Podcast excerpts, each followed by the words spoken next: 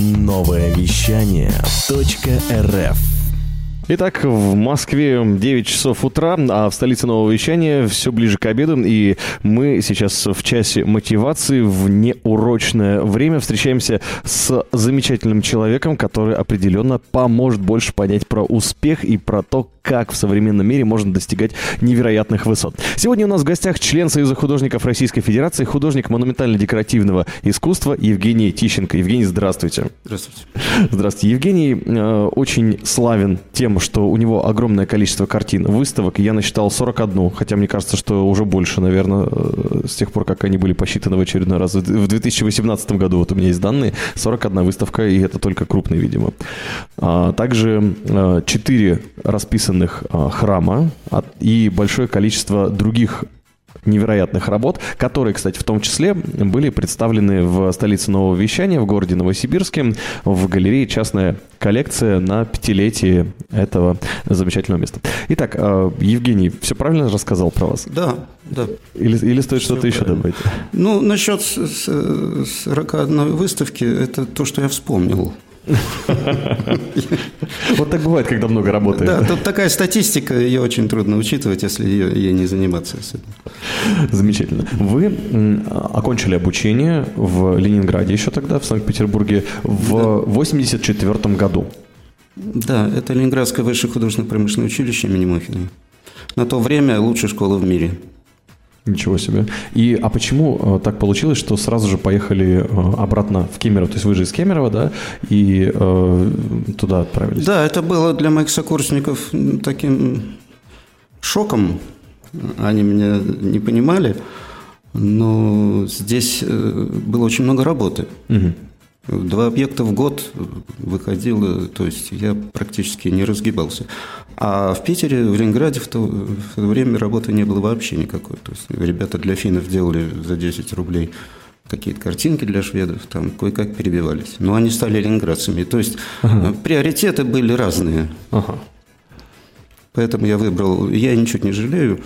И самое интересное в этом процессе, что я сохранился, может быть, это несколько архаично звучит, на меня не давили моды и тренды современных столиц.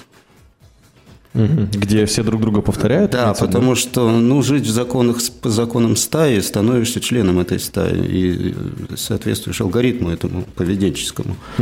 Вот. И отслеживая сегодня работы по Фейсбуку, по сетям моих коллег и молодого поколения, я просто смотрю, что это такое ощущение, что рисовало 5-6 человек на всю Россию. То есть вот есть мода, есть тренд, и все в этом работают. Я сохранился, потому что Кузбасс тогда был своеобразным, как бы сказать, феодальным княжеством, что ли, закрытым. Если это уместно, конечно, применить. Вот. Информативные процессы были достаточно перекрыты. И ничего не влияло. Конкурентная среда отсутствовала вообще. Потому что из монументалистов было 1-2, и то они после 2-3 стенок скисали и больше не работали. Как я еще сохранился, я не очень понимаю. Я до сих пор пошу по стенам. Вы каталог видели, там это очень тяжелая работа в исполнительском плане и физическом даже. Я о творчестве не говорю, это уже не мне решать. Вот. Пока жив-здоров. Отлично. Я думаю, что частично сейчас каталог мы снимем в наш Инстаграм, чтобы иметь представление о творчестве художника Евгения Тищенко. Заходи, радио Liquid Flash, новое вещание. А пока мы делаем небольшой музыкальный перерыв и нашли песню, которая определенно может ассоциироваться с Ленинградом и Санкт-Петербургом. Это саундтрек к фильму «Питер. ФМ. Кваса. Кваса». Поехали. В ритме планеты. Новое вещание. .рф. Продолжаем сейчас мотивации. Время у нас 9 часов 14 минут по Москве. Но мы говорим сегодня вовсе не про Москву и даже не про Санкт-Петербург.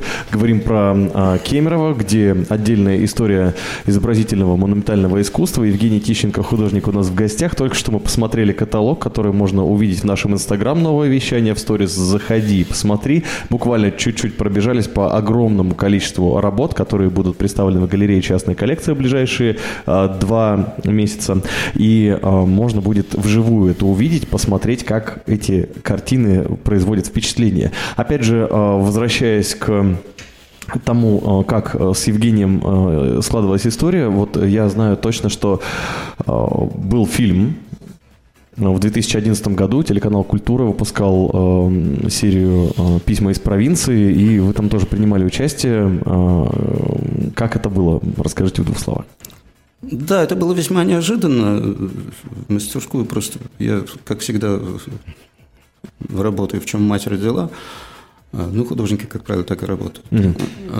Стук в дверь, значит, ребята с камерами, со всеми делами, с разговорами. Ленинградцы, елки-палки. Ну, пришлось переодеться в какую-то другую одежду и начинать длительные долгие беседы. Это было любопытно с точки зрения другой уровень беседы, другой уровень разговора. Я уже отвык от них. Это было очень приятно. Я услышал родной язык, почему-то диалекты тоже. Вдруг все всплыло совершенно неожиданно. Вот. И тогда что-то было за 40 у нас в Кемерово. Камеры у них мерзли, ничего не получалось. Я их у камина отогревал, там сидел в мастерской. Ну, хорошие, веселые ребята, очень талантливые люди. Они снимали еще вживую Германа, Тарковского. Вот такая серьезная публика очень была. Мы много начали вспоминать. Вот. Ну, там, естественно, как на всем эфире, там куча порезано было, но беседовали часов 5-6, наверное, вышел эфир минут 15. Такие длительные беседы об искусстве. А вообще часто ли приходится диалоги об искусстве проводить, или все-таки больше работа художника – это уединение и наедине с собой там творить? Я вот в каталоге небольшое эссе написал, и там упомянул такую фразу, которая ответит на ваш вопрос – что наше дело тихое и недрочливое, и сдачи не дает. То есть это абсолютное погружение в процесс, потому что, когда я работаю, я даже кота выгоняю из мастерской. Любое шуршание, любое мешает. Единственное, не мешают великие произведения искусства. Если я включаю «Сталкера», там, или Андрея Рублёва, или Баха, или «17 французских сонат», но только в исполнении Глена Гульда, потому что все другие сонаты, они не так. Это вот создает ту ауру, которая помогает находить гармонию внутри своего произведения. Потому что я уже убедился в том, что надо учиться рисовать у Баха, компоновать у Перголези, ну и так далее. Опосредованно, не рыться по книжкам. Книжки – это студенческий процесс, который накопление духовного материала. А более сложные, более высокие вещи надо искать уже в воздухе, ловить их, флюиды вот эти. Но это вот только опытным людям доступно, и которые уже имеют достаточный духовный багаж и не испытывают особых проблем в этом плане. Так, видимо. Евгений, это очень здорово, что вы столько интересного рассказываете про атмосферу творчества. Далеко не каждый художник на это пойдет, и я, естественно, не могу не спросить, а как же приходится открывать выставки, проводить презентации, это же огромный труд, нужно много чего рассказывать. Это правда, но я вчера вот говорил на открытии, что для художника это работа, это никакой не праздник. Это вот у Ирочки, хозяйки галереи, у нее праздник, пятилетие галереи. Я тут как вишенка на торте был, год закончил и открыл новую пятилетку, да? Вот. А для художника это работа, он рожает в мастерской, создает в мастерской, везет показывать на публику свое творение, созданное из праха земного. И на этом процесс закругляется. Все. Это служба, это работа, если хотите. Ничего, тут это обычное существование художника, ну, как я его понимаю. Понимаете, в чем дело? То есть я не могу просто так для себя что-то делать, складывать в стол. Нет, могу, но в этом нет смысла. Мнение публики, я вам честно скажу, меня мало интересует. Не потому, что я такой там сноб там, или что-то такое. Дело в том, что если произведение закончено, и оно внутри сгармонировано, и оно несет в себе задатки добродетели, то неважно, скажут тебе, хорошо это или плохо, это картины художника, произведения – это его дети, которые после показа на публике, на выставке, они перестают принадлежать автору, то есть духовно перестают принадлежать. Вот. И они живут своей самостоятельной жизнью. Совершенно художник и автор не может ей управлять. Ого, как персонажи книг в том числе. Которые, да, да. Ну, такова селяви, тут с этим ничего не поделаешь. Просто нужны духовные накопления, чтобы сделать новый шаг к новым картинам, к новым идеям. Ну, главное в этом, для меня, по крайней мере, чтобы всякая последующая вещь была лучше предыдущей. Ну что же, а как накопить духовное богатство для того, чтобы его использовать, мы поговорим уже совсем скоро, пока же немного более-менее классической музыки. Новое вещание .рф.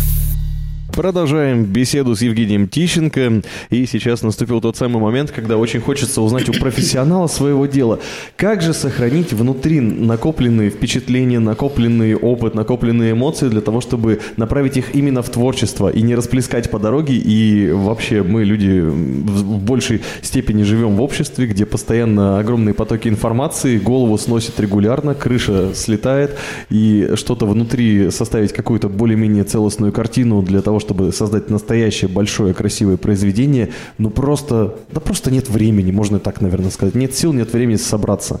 Поделитесь секретом, Евгений, как можно это сделать? Ну, Господь нас создал свободными и дал право выбора каждому человеку. Поэтому, отвечая так немножко опосредованно на ваш вопрос, я скажу, что надо быть немножко сумасшедшим. Потому что профессия художника – это нельзя назвать профессией, несмотря на дипломы, там, номера профессии и прочее. Это определенный крест, потому что человек свободен от всего – от времени, от денег, от успеха.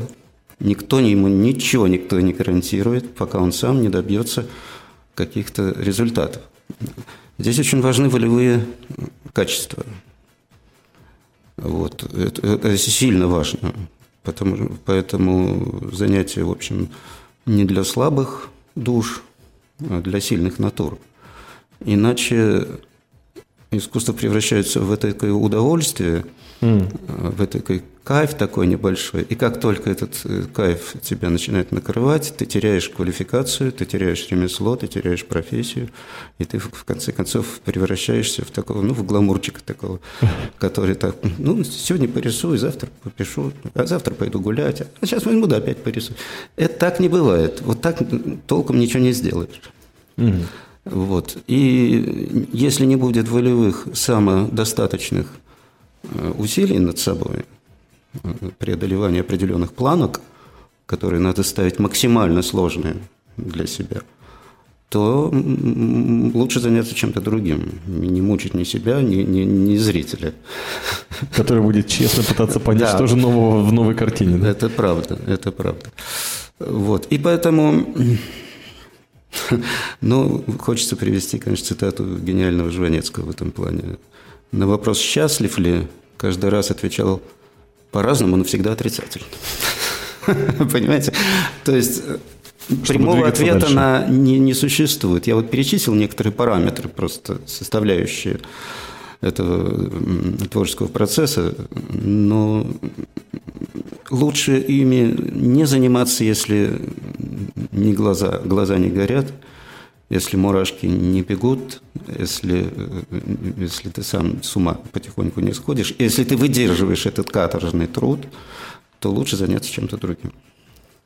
А есть ли какие-то в помощь, скажем так, художнику, и в помощь человеку, который занимается своим делом, я сейчас тогда по краю, а есть ли упражнения для развития воли? Есть ли какие-то, может быть, практики, это можно назвать, или еще что-то, что помогает справляться с большими нагрузками, когда ставишь глобальные цели, чтобы быть к ним готовым? Я так не хочу пугать слушателей наших, вы уж не подумайте, что я такой монстр. Дело в том, надо... заканчивать высшую школу обязательно в изобразительном искусстве. И причем желательно качественную школу, чтобы там вся жизнь там утонула. Мы когда учились в Мухе, я не к тому, что вода была мокрее там, или трава зеленее, но мы работали часов по 12 в день ежедневно, пока до позеленения какого-то Но это правда, так оно и было. Мы же с девчонками там никуда не бегали, ни на экскурсии, не ходили, ничего. Мы просто пахали каторжным трудом. Причем не только руками, в основном головой. Угу. У нас очень была сильная интеллектуальная нагрузка, значит, с большими аллюзиями в сторону древних, с выявлением определенных закономерностей построения композиции, там очень много аналитической работы. И когда происходит совокупность одного процесса интеллектуального и физического, то есть непосредственной работы, тогда получается вот тот синтез, и тогда уже из этих омутов не выйти. Вот тогда начинается высший пилотаж. И ты становишься немножко сумасшедшим. Потому что ничего другого лично в жизни я делать не умею. Ну, неплохо вожу автомобиль, и это все. Я отказался от литературы, от поэзии, от музыки. Все это было в молодости. Но это как рудименты для вот сегодняшнего процесса, как составляющая этого процесса. Как завещал нам Лев Николаевич Толстой, нельзя стать профессионалом в чем-то одном, не став полным идиотом во всем остальном. Бесспорно, абсолютно точно. То есть не нужно этого бояться, можно стремиться к этому. Самое страшное на свете – это графоманство и дилетантство. Это катастрофа. Вот, кстати, про это скоро и поговорим. Делаем небольшой музыкальный перерыв для того, чтобы выдохнуть, послушать музыку, и дальше продолжим про изобразительное искусство, а также про то, что мы о нем знаем и чего не знаем. В ритме планеты. Новое вещание .рф. Итак, сейчас мотивация продолжается. Сейчас уже самое время поговорить про изобразительное искусство. Евгений Тищенко, замечательный художник, у нас в гостях. Трижды награжден медалью, разнообразными медалями, член Союза художников России. И человек, у которого из тех выставок, которые только он вспомнил для каталога, 41 штука, а то и наверняка намного больше. Я хотел узнать, вот есть в вашем творчестве определенное направление, которое называется «мозаика».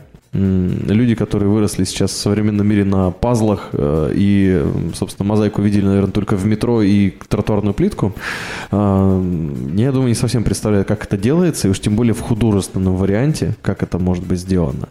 Вот интересно было бы узнать, насколько это сложный вид искусства и почему им занимаетесь вы, почему вы его выбрали.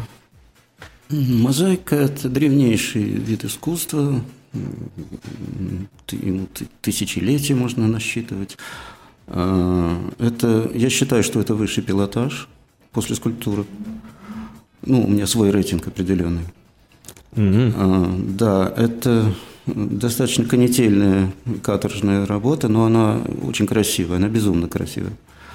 И она, ну, она, естественно, вечная, она переживает поколение, с ней ничего не происходит, поэтому ошибаться нельзя. Иначе, как говорила Фаина Раневская, плохо сыгранная роль – это плевок в вечность. Вот здесь ошибки исключены.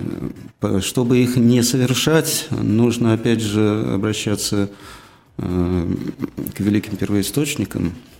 В частности, эти мозаики, которые сейчас находятся на выставке в частной коллекции, в галерее, это римские мозаики, так называемые. Это тип набора определенный, где основным элементом является движение каменной строки, графии так называемой. Mm-hmm. Это достаточно канительный процесс, его надо...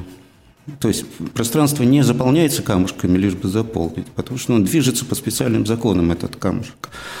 И там происходит еще в мозаике, если уж так общими фразами говорить, надо знать, какой цвет с каким совмещать, чтобы смешение в глазу происходило.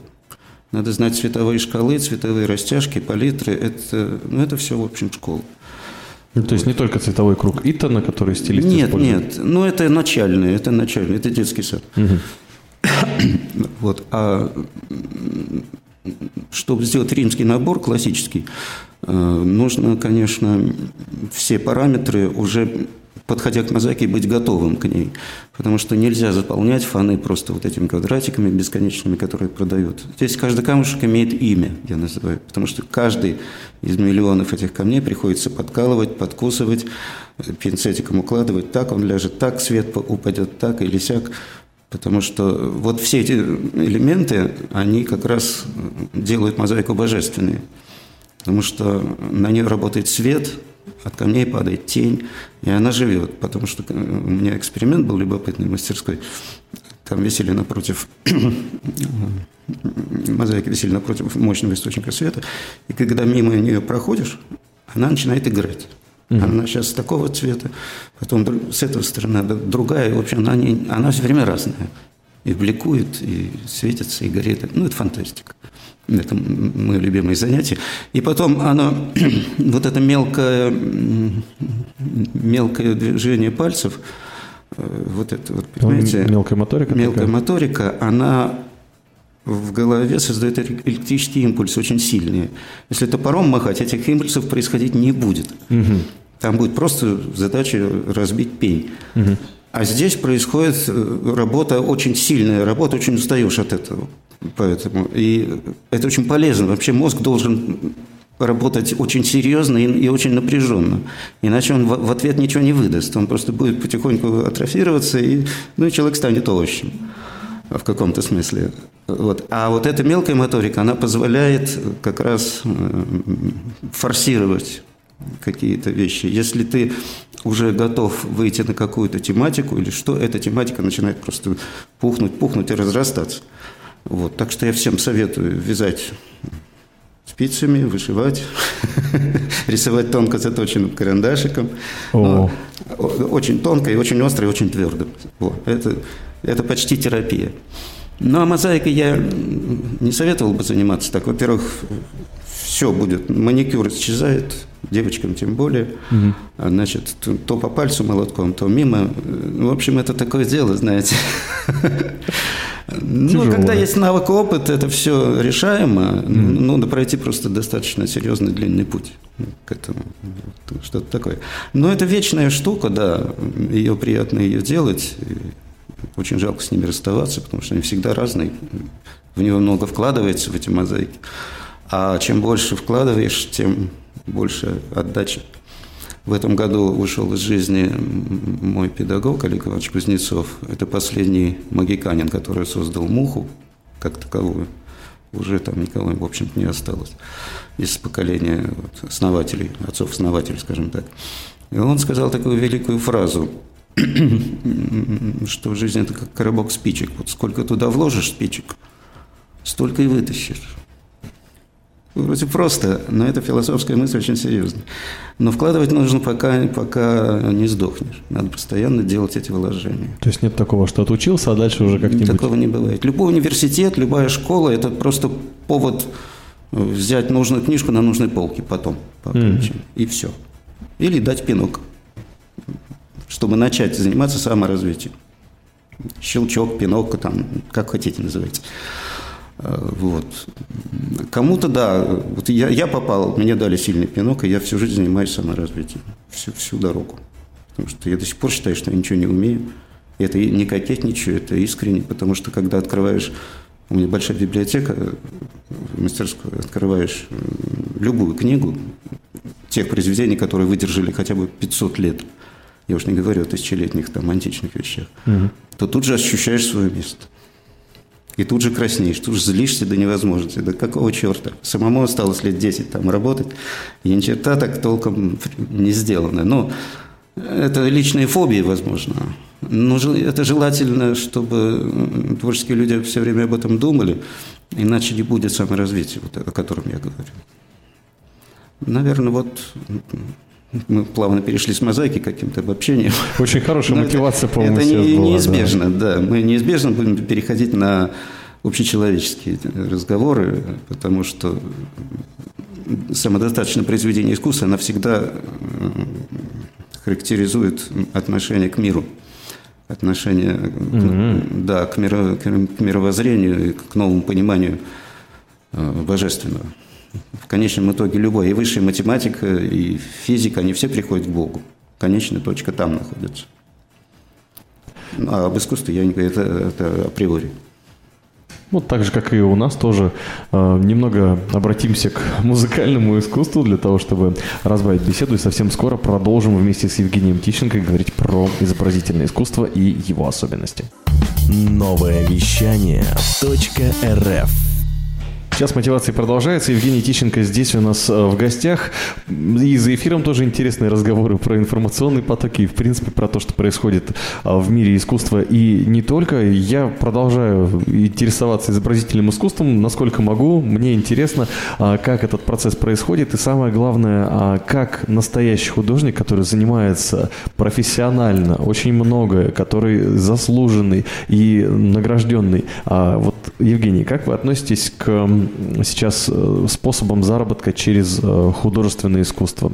Они бывают разные, естественно. Кто-то рисует шаржи на заказ для свадьб, допустим, да? Кто-то устраивает мастер-классы из разряда «Пойдемте нарисуем рыбку, за полтора часа я вас научу это делать». Какое у вас отношение к вот такому виду искусства? Это не вид искусства, это вид деятельности. Заработать искусством очень сложно. Я же в самом начале нашего интервью сказал, что художник свободен от всего. Угу. Он распоряжается временем. Это его великое преимущество.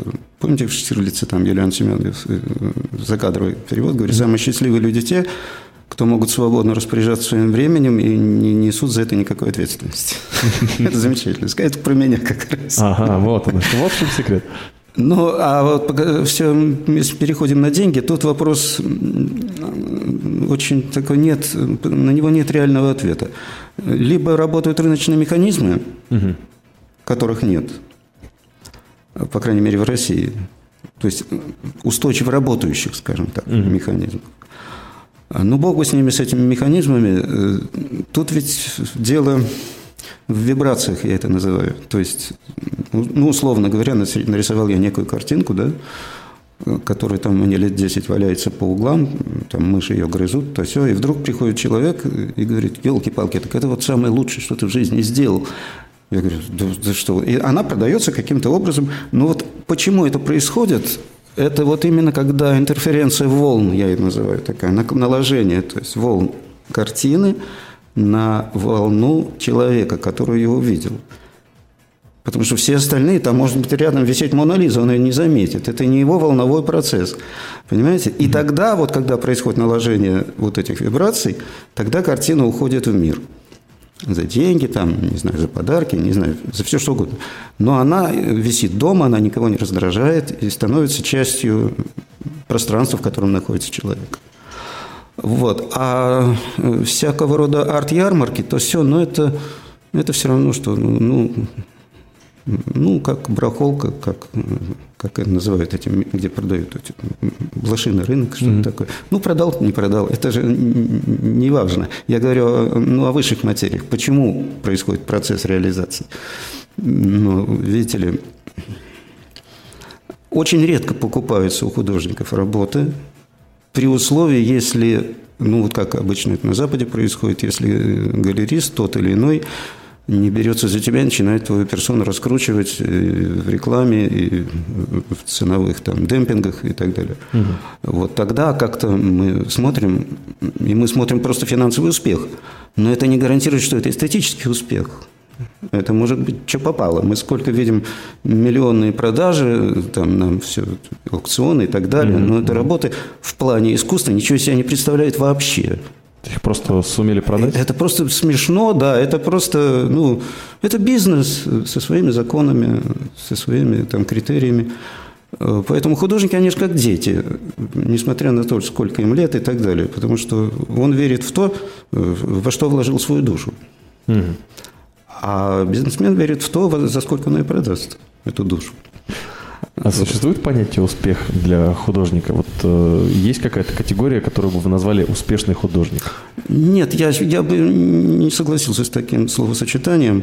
Успех делается на небесах. Это важнее. Угу. А в общественном сознании что такое успех? Богатый или бедный? Сегодня количество денег никогда не определяло ничего в этом мире. Вообще ничего.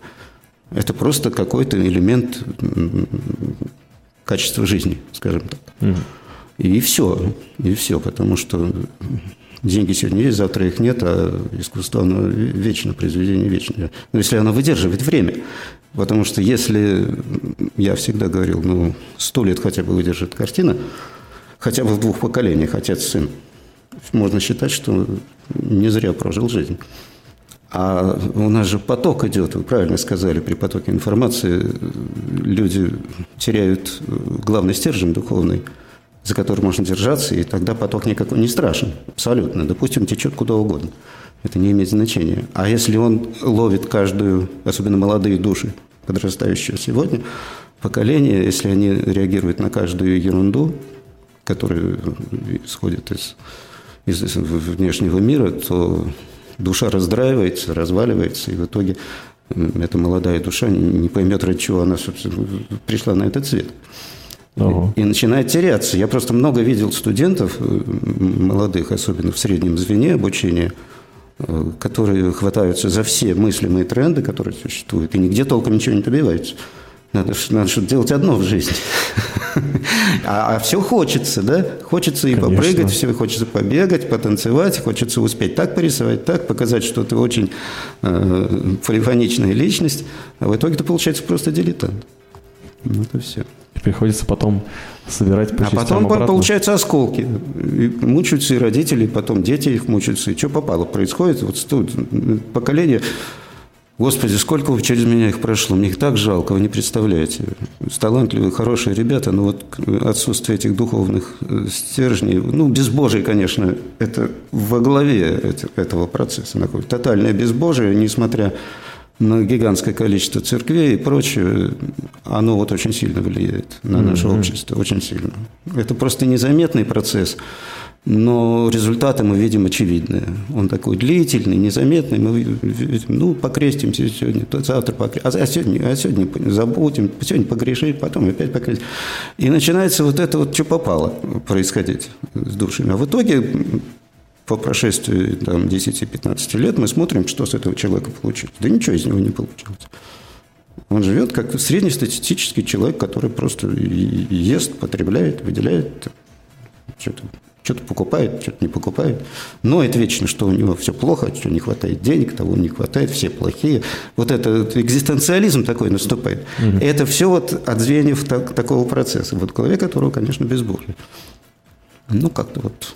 Я очень серьезный сегодня настроение. Да, глубоко пошли. А почему? А это интересно, между прочим, про такое поговорить. Ну и, кстати говоря, еще будет у нас пара минут для того, чтобы эту беседу закончить. Буквально сейчас музыкальный перерыв. Группа Лок Рейн как раз немного извинятся за молодое поколение, хотя уж эти ребята точно знают, что делают.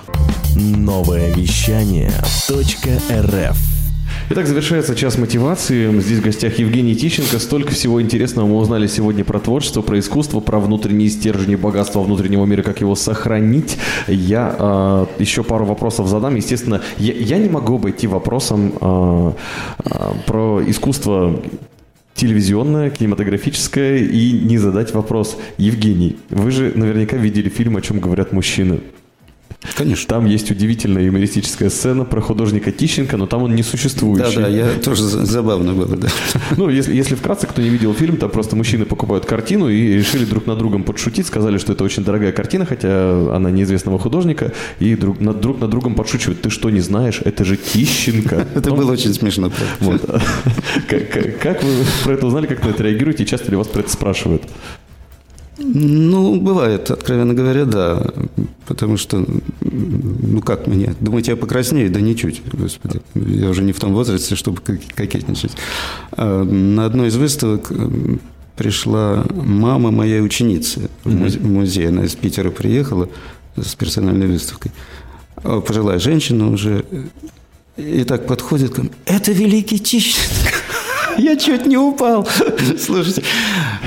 Причем она искренне, без позы, без этого. Я говорю: а почему такой эпатаж? Зачем это? В чем тут великий смысл? Да если бы не вы, Ксюшка, бы в Репинское не поступила никогда. И начала меня целовать и обнимать. Да боже ты мой. Ну, бывало такое, да. Но я очень иронично ко всему этому отношусь. Потому что у нас, знаете, Россия – страна эмоций. Мне уже надоело, обзывают гения, мне уже что, это все равно, что послать, понимаете? Особенно барышни стараются по этой части. В книге отзывов, как правило, и в глаза тоже. Ну, прям беда. А Facebook тот вообще иногда лопается от таких смешных восхвалений. У нас, вы знаете, это беда. Мы погрязли в комплементарности. Мы просто утонули в ней. У нас, знаете, как рисуешь, спасибо. Хорошо, что хоть водку не пьешь. Зато хоть делом каким-то занят. Уже хорошо. Угу. А что на открытиях происходит? Вот я по Кузбассу сужу, здесь я третий год выставляюсь уже в Новосибирске. Третий раз, точнее. Видимо, последний. А там же все великие художники. Придут с администрации, мы без вас жить не можем. Это что-то, это вы такое... Господи, я не знаю, как к этому относиться. Мы забыли себя, мы забыли честно к себе относиться. Надо правильно, как вам сказать бы это, разумно, что ли, подходить, знать свое место, иначе становишься бронзовым каким-то непонятным чучелом ходячим, потому что наутро о тебе все забывают. Та же администрация, те же, кто хвалили, те же бизнес, который там какие-то подарки раздаривает. И вот это безобразный процесс. То есть нет постоянства в оценках. А люди, авторы, подчас перестают заниматься самооценкой. Причем, сказали им, что он хорошо, он же в это верит. Это же безобразие. Это безобразие. Это ужасно. Для меня это катастрофа просто. Поэтому я, конечно, балдею скорее над этими делами, когда мне что-то там говорят. Ведь критерий нашего дела, он внутри нас. Если внутри ты себя не грызешь ежечасно, ежеминутно, то ты быстро веришь, что ты действительно что-то умеешь в этом мире. Да. А как посмотришь, что сделал за всю жизнь, так вообще хорошо. Так что ж, вообще можно на диван со спокойной совестью. А критерий-то наш в божественном предназначении. Если наверху сошлись гармонические связи, значит, все получилось. А если они не сошлись, значит, надо работать, чтобы они сходились. Вот и все. Простой алгоритм, очень простой. Хорошо, можно хотя бы немножко посмотреть на то, что вы успели сделать. В Новосибирске, в столице нового вещания, это можно. В галерее «Частная коллекция» еще 2 месяца будут картины Евгения Тищенко. Приглашаете? Можно? Да, пожалуйста, приходите, ребята, не пожалеете. Не потому, что я такой хороший, но просто там очень интересное пространство получилось, которого я, признаться, уж сколько я где только не выставлялся. Видал, это одно из качественных пространств. Маловато места, конечно, потому что мне половина работ просто не вошло, что я привез сюда. Зато очень уютно. Очень уютно. И дело в том, что это к вопросу о том, как фонит произведение. Угу. Она сейчас, это маленькое пространство, там будет тяжеловато находиться если работы агрессивно неполноценные, если они пустые внутри, то они отдают такую пакостную энергетику, там невозможно будет находиться. Ого. Это правда, потому что сюда много вкладывается в произведение искусства. Угу. Духовного продукта вкладывается много. Он не виден, он виден в линиях, в красках, в камнях и так далее. Но там закрыты вторые, третьи смыслы. Работу нельзя смотреть буквально, надо смотреть ее сзади. Как иконостас, он же отделяет горний мир от дольнего. Угу. И надо смотреть горний мир в работе, искать, если он, конечно, имеет место быть. Это я уж о высших категориях говорю просто. А если он просто накрасил пейзаж с коровкой, обычно, хорошо, нормально. Но не более того. То есть нужны подтексты. Таинство нужно. И на этой выставке много таинства. Я думаю, там будет девочками находиться, кто сейчас там работает в этой галерее. Очень комфортно. Сегодня я спрашивал, протестировал так чуть-чуть. Одно говорит, все отлично, прекрасно, как у себя на кухне. Это такое, это высший комплимент. Хорошо. Так что приходите, друзья мои, посмотрите. Спасибо большое. Сегодня у нас в гостях член Союза художников России Евгений Тищенко. Всего доброго вам. До свидания. До свидания. Спасибо вам. И дальше переходим в следующий музыкальный час с новым вещанием и узнаем больше интересного. Не забывай о том, что час мотивации на новом вещании практически каждый день приглашает самых невероятных людей с очень интересными открытиями, а также историями о том, что такое быть успешным и что такое по-настоящему болеть за свое дело. Меня зовут Влад Смирнов. Услышимся скоро. Новое вещание. Интервью, передачи, музыка. И все это для тебя на новоевещание.рф. Включай. Мы развиваемся каждый день. А ты? Теплые новости. У кого? Короче. Новое вещание.